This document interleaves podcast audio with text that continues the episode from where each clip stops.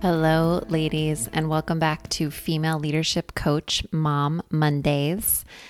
I am bringing you a very simple concept today, but it is something that I have noticed in my parenting that I wanted to share with all of you.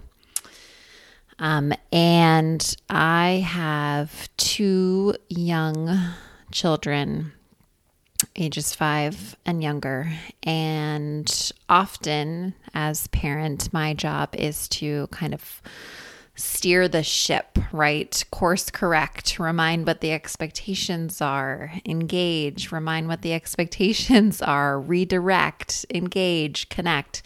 It's just this constant, constant dance as a parent. And one question that I've started to ask myself, which I have found to be really helpful, is when I'm in that moment where there's there's some sort of um, tension is kind of the wrong word, but you know, there's there's something that's emerging that I'm going to need to address with my child, whether it's a behavior or an action that has crossed a boundary or you know, there's there's something that's bubbling up. And I ask myself, is this a moment in which my child needs connection or is this a moment in which my child needs guidance? connection or guidance, connection or guidance. And sometimes it's both. But what I have found over the last few weeks, and I've been going through a big transition because I'm spending a lot more time at work than I was a few weeks ago. What I noticed is that most of the time, my children are looking for connection, connection first, or some sort of connection and that takes precedent over the guidance. Or perhaps it's a little bit of both, but usually I'm leading with connection.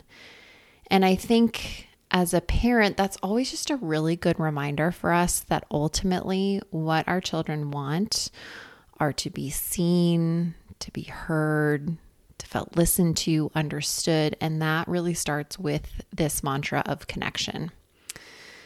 And again, I know as a parent, it can be a struggle some days because it feels like I just need my child to remember X or I just really want my child to do blah.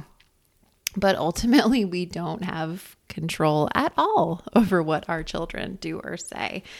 All we have control over is ourselves. And so that's why, if your child is perhaps making a bid, think about whether it is for connection or some sort of guidance that they're looking for. Is this a teachable moment or is this really a chance for me to get down on the floor with my child and engage with what they're doing in or listen to the story that they want to share me or just really stop and be present. So that is my quick update for all of you on this Monday. I can't wait to hear about the moments that you're having with your kiddos and feel free to drop me a line and let me know what you thought of. Have a wonderful day, ladies. Take care.